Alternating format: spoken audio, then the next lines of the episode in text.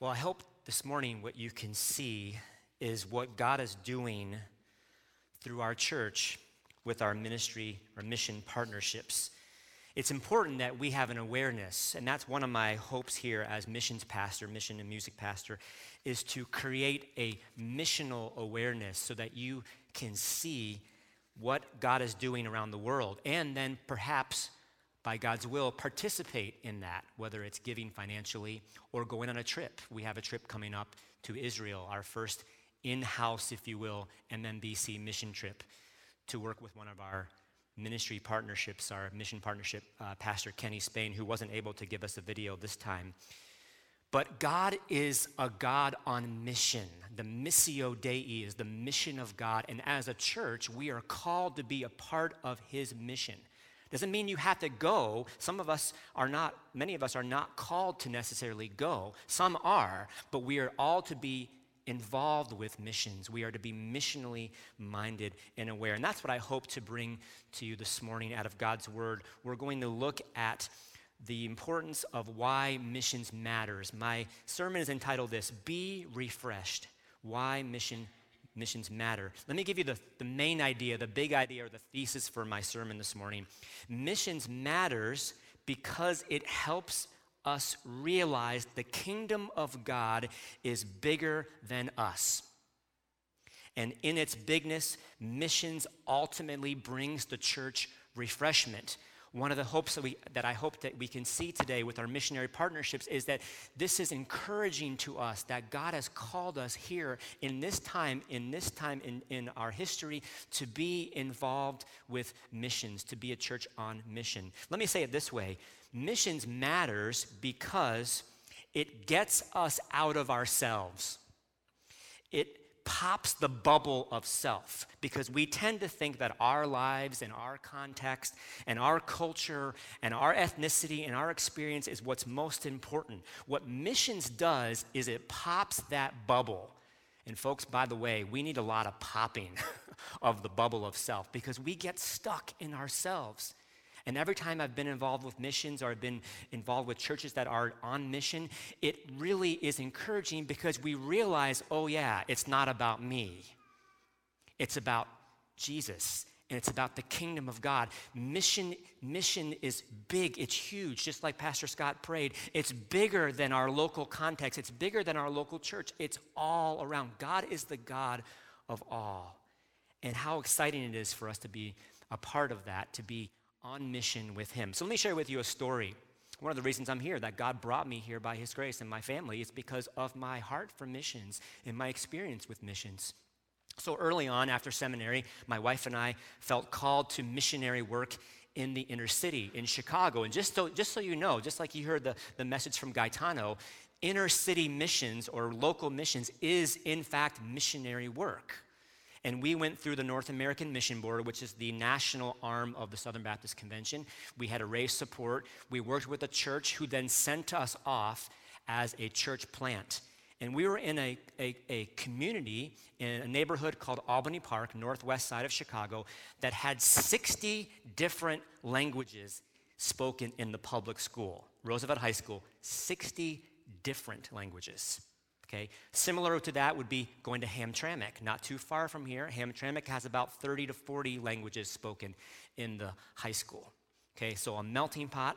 And so early on, we were there, and you know, I just graduated from seminary, you know, had Bible classes and theology classes, you know, guns a blazing, ready to go, but I wasn't anticipating what would come next. We started a Bible study with a family in our local neighborhood. It was a multicultural, multi generational family very poor, and we met every Wednesday night. I would bring my guitar, we would do singing, I would give a message, and we had, a, we had coffee together and, and ate together. And one of the girls from the neighborhood started coming to the Bible study. Her name is Jasmine. And I learned that Jasmine was involved and had been involved in gangs. The Latin Kings gang, which is a legit gang, was very active in our neighborhood, Hispanic gangs. And she was involved with that. But the Lord started to work in her life and she made a profession of faith for Christ, and she was hungry for the gospel. I mean, she was growing. She brought, we, we gave her a Bible, she's singing, and she is just falling in love with Jesus. It was amazing.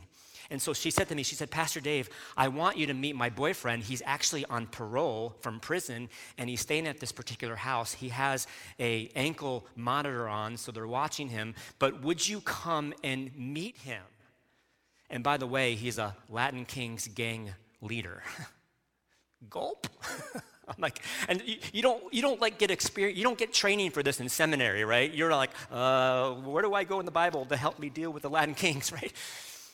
It's, you don't get that kind of training, but I, I prayed and I asked the Lord, I said, you know, God, okay, this is why we're here. This is why we left suburban America to come to move to the inner city. This is why we're here. And so I told her, I said, yes, I'll come with you. I was so nervous. I remember walking further west into the neighborhood and going to this house. It was a pretty rough area. And walked into the house, and there was this guy who looked the part, just like you see in the movies. I mean, he looked it like the gang leader that you would see, like in movies. And he just was looking me up and down. Who is this skinny white kid with red hair coming up in my hood? You know, he's just looking me up and down, you know. And Jasmine's like, This is Pastor Dave. You know, he's coming, he's here in, in the neighborhood. He's doing a Bible study. And you could tell this guy was like, You're a, he said to me, He said, You're a pastor? I said, Yes. He's like, Really? He's like, you, you look so young. I'm like, I am young. I was younger back then. I am young. He's like, Wow. And so it was kind of tense. That's right. That's probably the word to use. And I didn't really know what to say, but God has given me, maybe my wife would say, the gift of gab, you know, to talk. I can talk to anybody. You know, I can talk to little grandma and I can talk to this person over here. God has just given me that gift to talk to anybody, no matter what background they are, what ethnicity, what cultural group. And so I just began to talk to him. I said, Well, you know, tell me about growing up here in the neighborhood. He's like, He's like, This neighborhood is brutal. He's like, My dad left when I was you know, six years old, and I was I had to take care of my kid, my, my siblings, you know, and then I started hitting the street streets and then, then I got into the gang and the gang became my family. He's talking about how the gang brought him in, the initiation of the gang and all that kind of stuff. I didn't even want to ask him what, what was he in for, right? What did he do? I didn't want to even go there. And so I'm thinking, and I'm, i shot up a Nehemiah prayer. Remember Nehemiah before he goes to King Artaxerxes, who in Persia, and to ask him to go back to Jerusalem to rebuild the wall. He shot up a prayer. It's a really quick prayer. I said, Lord, please help me to make a bridge with this guy to connect with him. And so I, I said, well, well, tell me about, you know, tell me about your your your upbringing. Tell me about your dad. So he started talking about his dad and you know alcoholism and drug abuse and all that stuff. And and I said, well, let me tell you, I, I can't relate to that but I can relate to my dad being absent. My parents divorced when I was 10. My dad stayed in the area, but he left, left our home, and I was raised by a single mom. And I said, I know how hard that is, and I know how angry I felt, and how betrayed that, that I felt when that happened. And I, I was angry for so long, and all of a sudden I'm looking at this guy, this gang leader, and I could see a softness on his face. The Holy Spirit was working. And I could watch his stone wall come down. And he kind of leaned forward, and I said, I understand what it's like to feel anger. I said, I didn't grow up in the, in, in the inner city, I grew up in the suburbs, but I understand. But I said, you know what? Christ came into my life. At age 17, with all my anger and all my hostility and all my hatred, I turned my life over to Jesus, and he saved my life. And I said, I didn't grow up in the church, I didn't grow up in, but I, I, I heard the gospel, and it made all the difference. And I said, I don't know where you're at, but Jesus can touch your life. And he can take away that anger because he had a lot of anger. A lot. And he can touch your life. And it was like a little bit of more conversation. And afterward, he's like, Well, you know, thanks for coming by and thanks for stopping over. And he had this sense of receptivity and openness. And I walked away from that experience praising God and saying, Lord, thank you, because He, the Spirit of God, made a bridge between myself and my context, which is very different than a Latin King's gang leader context and was able to connect with him. And that I walked away feeling refreshed because that's what missions does. Missions gets us out of our skin and helps us get into the kingdom of God missional work. It helps us, it breaks down our stereotypes, it breaks down our, our, our self centeredness, and it helps us to love people like Jesus calls us to love. And that's why we do missions. And that's what I hope to encourage you this morning that missions is something to be excited about. It refreshes the church. It is the way for the church to move forward and enter into the territory of God's kingdom, if you will, and to be his hands and feet. So, if you will turn with me to the book of Romans, we're going to look at Paul's heart for missions, specifically how he encouraged the church to be involved in missions. So, as an application, that we can be also involved in missions as a church. Romans chapter 15. Let me give you my three points for this sermon. We're going to look at Romans 15, verses 20 through 33. I've got three main ideas. Number one is the context, the backdrop of Paul's mission endeavor and his encouragement to the church to be involved with missions. Number two, contribution, what he called the church to be, to, to be involved with, how to contribute to missions. And number three, connection, how the church can be connected to mission. So, number one, context. Number two, contribution. And number three, connection. The first is context. Let's look at the text, Romans chapter 15, starting with verse 18. For I, Paul writes, will not venture to speak of anything except what Christ has accomplished through me to bring the Gentiles to obedience by the word of God sorry, by word and deed, by the power of signs and wonders, by the power of the Spirit of God, so that from Jerusalem and all the way around to Illyricum, I have fulfilled the ministry of the gospel of Christ. Paul starts off this section and he says, This is my calling to the Gentiles. What are Gentiles? Non Jewish people. That was Paul's calling, and Paul was as Jewish as you can get. Grew up in a Jewish family, was then sent over to Jerusalem, most likely when he was a teenager, studied at the leading rabbi of the day, became a Pharisee, became an expert in the law, and then began to persecute this new movement called the Way, the Christian church. And then the Lord literally knocked him off his high horse, literally, on his way to Damascus. Paul came to Christ, and God the Lord Jesus said to him, Paul, I am calling you to the Gentiles, and I will show you how to suffer for my name's sake. That was Paul's calling. He never forgot it. And Paul is saying now, I will venture to speak. I, I, will not venture to speak of anything except what Christ has accomplished through me to bring the Gentiles to obedience by word and deed, by the power and signs of wonders, by the power of the Spirit of God, so that from Jerusalem, which is where the movement began, all the way around to Illyricum. Illyricum is modern day Albania. In fact, I have a friend, two friends that um, are from college, husband and wife, who I went to school with, who are in, in Albania and serving there as missionaries. Do you know that Monroe County and Wayne County has many Albanian immigrants? In fact, a lot of the local diners here are owned by Albanian families. And so this is where Paul would have been. Paul would have been in that area. It was a Roman outpost at that time. And so Paul is making clear what he's accomplished. And then he goes on to say in verse 20, and thus I make it my ambition to preach the gospel not where Christ has already been named, lest I build on someone else's foundation. But as it is written, those who have never been told of him will see, and those who have never heard will understand. Paul was a missionary through and through. He wanted to go to uncharted territories to begin churches with the Gentiles non Jewish people, and that's what he did.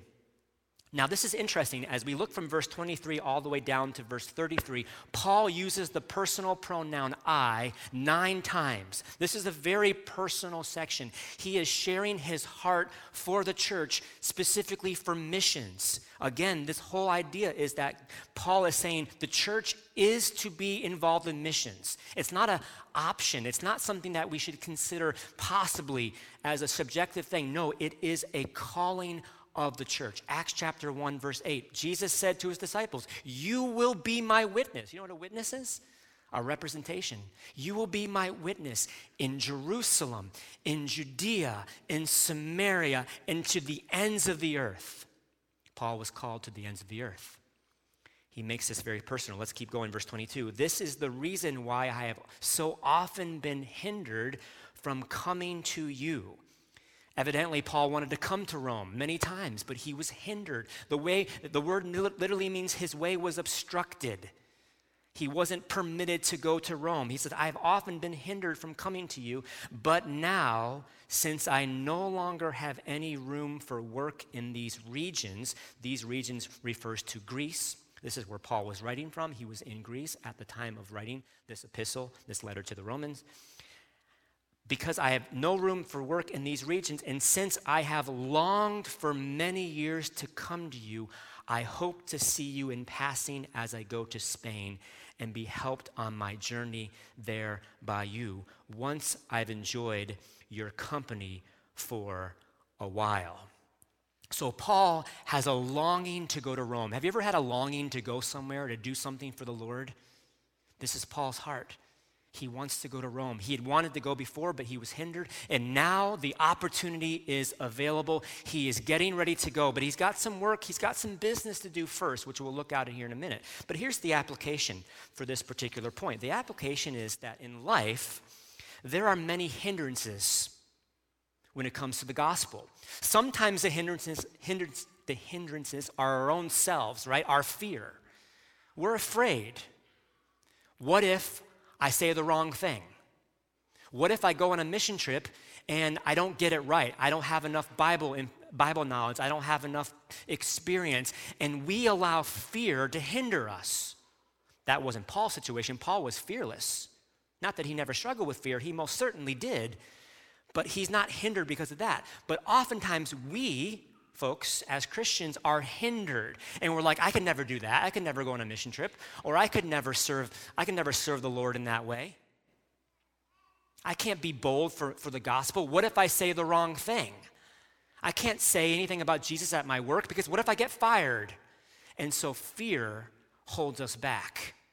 Sometimes the devil and the, the dominion of darkness holds us back. Paul talks about that as the spiritual warfare. And we have to be people of prayer. We're going to look at how Paul pleads for prayer later on when it comes to missions and how important prayer is. Sometimes the enemy is holding us back in the sense of putting obstacles in our way sickness, trials, complications, etc. And then there's times where the Spirit of God is hindering us. Paul wanted to go to, uh, to the east early in his, mission, in his missionary endeavors. He wanted to go over to the east, and it says in Acts that I believe it's Acts chapter 12 or maybe 14, 13, Acts chapter 13 or so. It says that he was hindered by the Spirit of God, and then he had a vision of a man from Macedonia, which is northern Greece, saying, Come to us. And so the Spirit of God hindered him. But here's the thing when hindrances come, it's an opportunity for you and I to trust the Lord. You see, we have a way we think life should work out, right? We have a plan, and that's not a bad thing. It's good to have a plan. Paul had a plan, and we'll see Paul's plan in a minute. It's good to have a plan, but here's the thing oftentimes life doesn't work out the way you think. Some of you are sitting here right now thinking, wow, I never would have dreamed that I would be here at this church, or I would be with this, this person, or have this family, or have this job, or whatever it may be, or live in Monroe.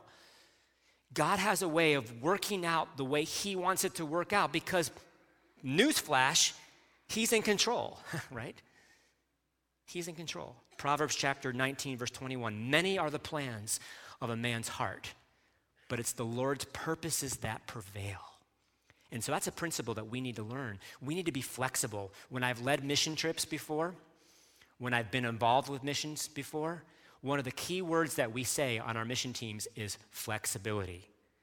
Have a plan, but know that that plan's probably going to change because you're going to a culture that doesn't follow the certain, you know, guidelines, if you will, of like time. I remember going to Mexico for the first time in college, and the Mexican time is very different than American time. They say we're going to start at 11 o'clock. It may be 12:30 before they start. And so, what do you have to do? Be flexible. But that's also a principle for life. When things don't work out the way they should, folks, what do we do? Freak out? Have a meltdown? Or do we say, okay, God, obviously you're doing something here. Help me to trust that you are sovereign, that you are in control. That's the first principle. Number one is context. Number two is contribution. Now we'll see Paul's heart for what he wants the church to do when it comes to missions. Verse 26 At present, literally at the moment right now that I'm in, Paul says, however, I'm going to Jerusalem, bringing aid to the saints.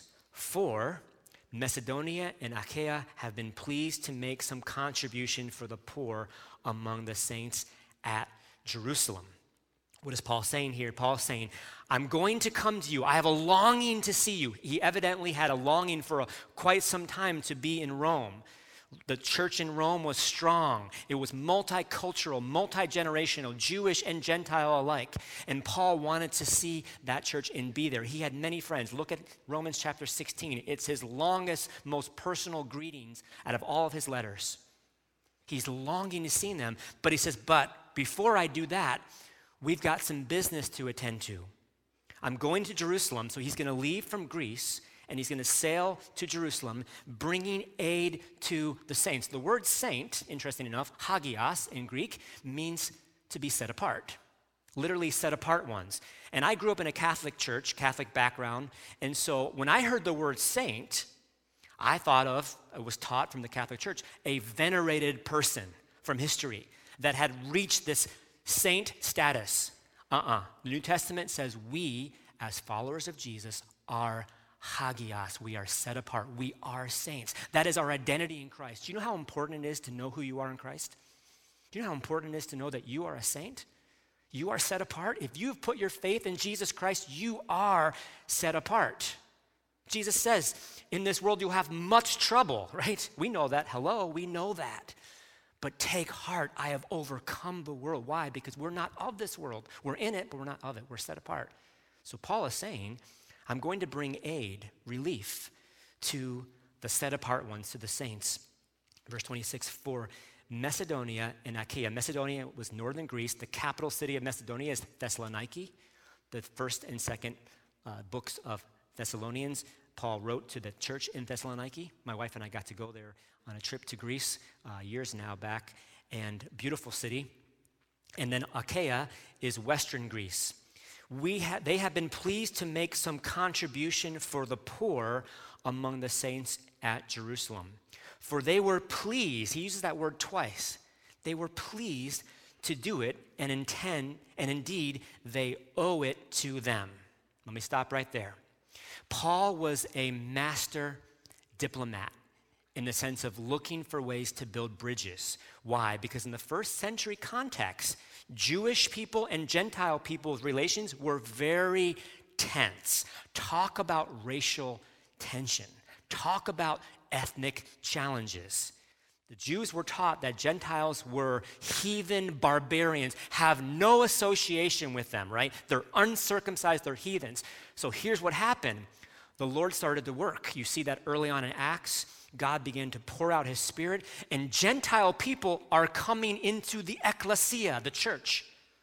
They're coming into the church. They're getting saved and baptized. And the Jewish Christian leadership was like, uh, what do we do with this? This is not on our radar. But it's what God always said to Abraham I will bless through you. I will bless. Look at the stars in heaven. That's going to be. That's going to be the generations to come of those who follow you from every tribe and tongue. We see that in Revelation. And so God began to do that. And so Paul, as a Jewish person, was looking for ways to build bridges. Just like I prayed, Lord, help me to build a bridge to this Latin king gang leader because I have no idea how to, how to connect to his world. But you do. And so Paul said, here's what we're going to do. He encouraged these Gentile churches in Greece to go around and take up a collection he, I don't know how it went down, but probably said, guys, listen, our brothers and sisters in Jerusalem are suffering because there's persecution going on right now. They were in the hub of it all, the epicenter of Jewishness. And the Jewish authorities were not happy about Jewish people turning to Yeshua, Jesus. And they were not happy about it because why? They were losing control. That's what it always is about, right? When Satan has control through religion and control through money and greed and all that, and that control is starting to be uh, taken away, he gets angry. He begins to breathe his fire and cause persecution and difficulties.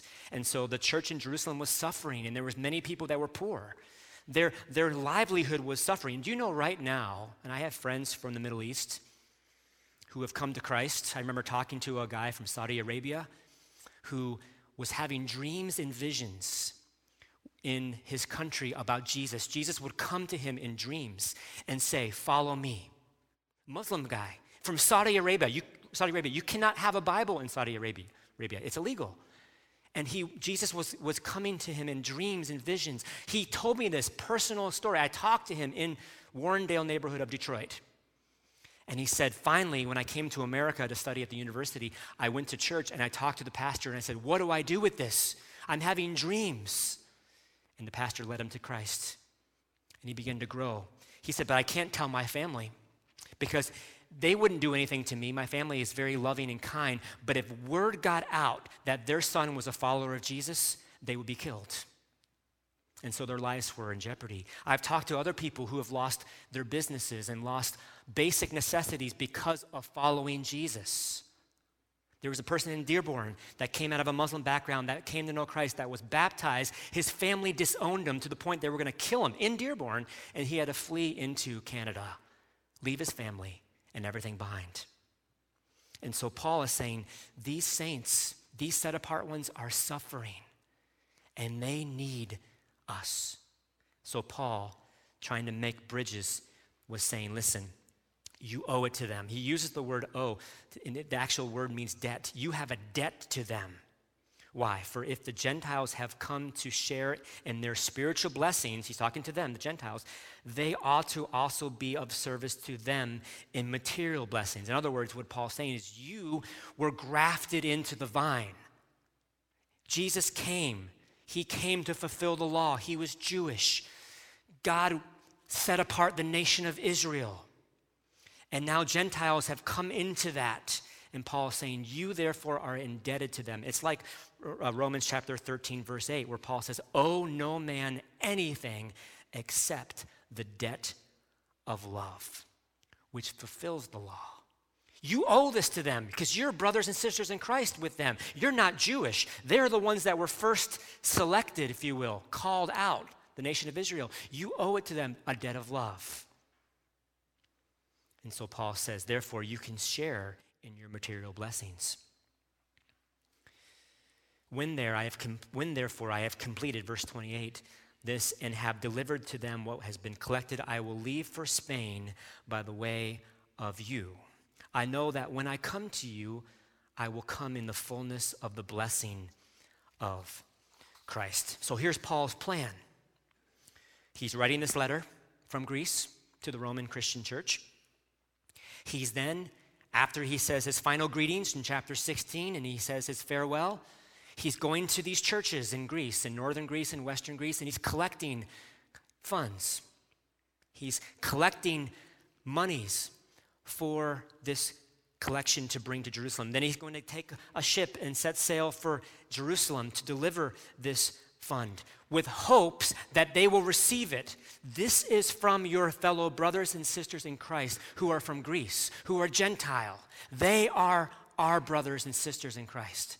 Even though they speak differently, they look differently than you, they are of us. We are one body, as Paul said throughout his letters. And then, after spending some time in Jerusalem, he would then take a ship and set sail for Rome. That's his longing. That's where he wanted to be, in Rome.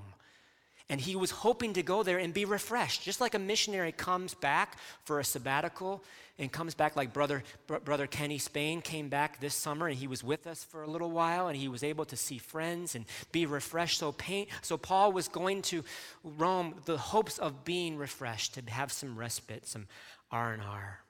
And then after some time, Paul then was going to be sent off from Rome to go to Spain, the furthest south post that the Roman Empire reached. Paul never made it to Spain. He got to Rome, but in chains. You see, God had a different plan. Like I said, life doesn't work out the way we think, right? We have plans, we have goals, and that's good. But ultimately, it's the Lord's purposes that prevail. Some of you are sitting here right now because life hasn't worked out, and you're like, why? And you can either get, as you've heard this before, you can either get bitter or you can get better, right? Bitter in like, why didn't things work out? Why did this have to happen to me? That's bitterness. Better means, okay, Lord, you obviously have a different plan. You obviously are up to something. Help me to trust in you. Paul had to learn to trust in Jesus in this moment because you know why? He was arrested. And he was sent to Rome in chains. He was on house arrest. God blessed him with the freedom to be able to write letters. He wrote his prison letters like Philippians from house arrest, but he never made it to Spain. And he would ultimately be killed there in Rome for his faith. And so Paul had a goal, had an objection, but like I said, it was different in how it turned out. Let's go to the final point. Number three is connection. Here's now Paul's encouragement to the churches how we can be involved in missions. Verse 30 I appeal to you, brothers. This word in Greek is called parakaleo, the Greek word, and it simply means I call out to you. I call you to arms, Paul says. I am summoning you. I'm asking you to be ready and prepared. It's the same word he used in Romans chapter 12, verse 1. I appeal to you, brothers, to offer your bodies as living sacrifices, holy and pleasing to God. I appeal to you. He's getting them ready for warfare, he's getting them ready for battle. I appeal to you, brothers, to watch I'm sorry, I appeal to you, brothers, by our Lord Jesus Christ and by the love of the Spirit, to strive together with me in your prayers to God on my behalf. Why? It tells you, verse 31, that I may be delivered from the unbelievers in Judea. Paul knows he's going into the lion's den.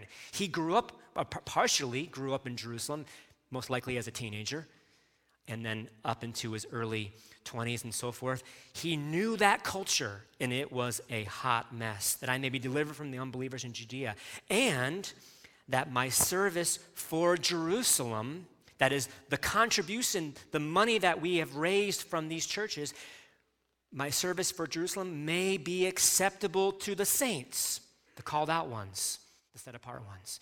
So there's two obstacles he's asking for prayer. Number one is there's a lot of enemies in Jerusalem. That is the epicenter of Judaism. There are people that are zealot there for the law, and they do not want the gospel. And they know this brother Saul, who is now Paul of Tarsus, they know he was once one of them and no longer. Right? And so Paul is asking for prayers to be delivered. Secondly, he's asking for prayers for the church, for the Christians to receive this and not to be skeptical because the natural bent or instinct in this time was Jewish Christians to be, to be, suscept, to be uh, nervous or to be fearful and uncertain about Gentile converts. And Paul's saying, pray for them that they would receive this, that this would build a bridge. Now, interesting, Paul says Brothers, I appeal to you by the Lord Jesus Christ that you strive together with me. That's one word in Greek. The word is agonizomai, and it means literally we get our word agonized or to be in agony over.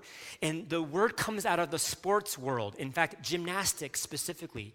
This is Greece, where he wrote this from, which is the birthplace of the Olympics. And so, an athlete training for gymnastics, say, is going to have agonizomai. They're going to strive to get their muscles strong, to work on their craft. They're going to work hard together to be the best athlete they can be for their competition. And Paul uses that word picture and says, in a language of prayer, he says, Would you strive together for me, with me in prayer? Do you realize that prayer is a spiritual thing? When we come before the throne of God, it's a spiritual thing because prayer, prayer is a me is a weapon. We are called to be prayed up. We are called to have the sword of the Spirit, which is the Word of God. We are called to be people of prayer, to intercede on behalf of our fellow brothers and sisters in Christ all throughout the world. And so prayer is a spiritual thing, and Paul understands that it's a spiritually challenging thing, that there are forces at work that are behind the scenes that we are to be, unaware, to, we are to be aware. Paul says in 2 Corinthians, we are not to be unaware of the devil's schemes. Do you know that Satan is a schemer, a deceiver? He's going to do everything he can to deceive you, to scheme and to plot. That's why we're called to take up arms. This is battle, folks. We cannot hang up our sword, not yet. One day we can when we're with Christ or when Christ comes back. But now we are on, we are in the battle. Nehemiah called his men to work with one hand with, uh, for the wall, to build the wall, and with, his, with the other hand to hold a sword so they would be ready for the enemy. We need to work for the Lord. We need to be faithful to what God has placed us in and where He's placed us in. And we need to have our sword always ready. We need to be prayed up. So Paul is asking that they would agonize, strive together in prayer. And then finally, it says that my service would be acceptable in verse 32 so that by God's will I may come to you with joy and there's the word, and be refreshed. That word refreshed means to enjoy your company. It was used for husbands and wives to enjoy one another's company. In fact, it's the idea of refreshment, to be satisfied, to be refreshed in your company. May the God of peace be with you all. The church is called to be involved in missions because it brings refreshment to the church and to those who are involved with missions like Paul was, going out living a life that is where you have to raise support and you have to depend solely and 100% on, on, the, on the Lord's work, on the gospel. And so let me conclude with a final application. One of the hopes that I have here for our church with our mission partners is that we can be a refreshment to them. So, as we look forward to April, we have 22 people from our church folks going. 22 people, young, from 12 years old up to mid 70s.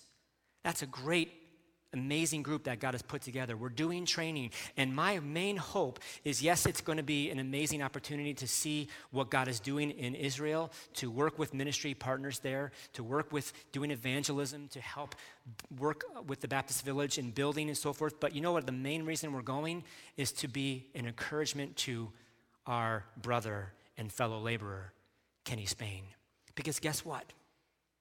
It gets lonely, it gets hard. My wife and I know we were missionaries raising support for many, many years, working and striving and laboring for the gospel. And one of the best things that we experience is when groups would come and say, How can we pray and love on you? How can we bless you? And just people seeing you, people being in your world and learning about your context meant the world to us. So we hope to do that for our brother. And we hope that we can do that in India, in the Philippines, in Papua New Guinea, in here right here in Monroe. That's why we did a prayer walk last fall, so that our eyes can be open to what Jesus is doing right here in Monroe, and that can refresh us. So let me encourage you. Let me encourage you to be involved in what God is doing here. Maybe some of you are called to go on a trip. You'll have opportunities to do that. You may say, well, how does, how's that possible? I, I'm, I don't know how to do that. The Lord will help you, we'll encourage you. Or pray for our trips, pray for our partnerships. Do local stuff. We're going to have opportunities to be locally involved in missional activities. Be involved with that. Let the Lord work in you and refresh you through your mission endeavors and calling. I hope our church can continue to be on mission, folks, and be an encouragement to those around the world and right here in our own city. I hope this message encouraged you as well. Don't give up, keep going. Trust in Jesus with everything you've got. Seek him with all your heart, for he will never disappoint. Blessed are those who hunger and thirst for righteousness, for they shall be filled. Let's pray together, and then we're going to have another video and end with a, our choir singing. Lord, thank you for this day, for Mission Sunday.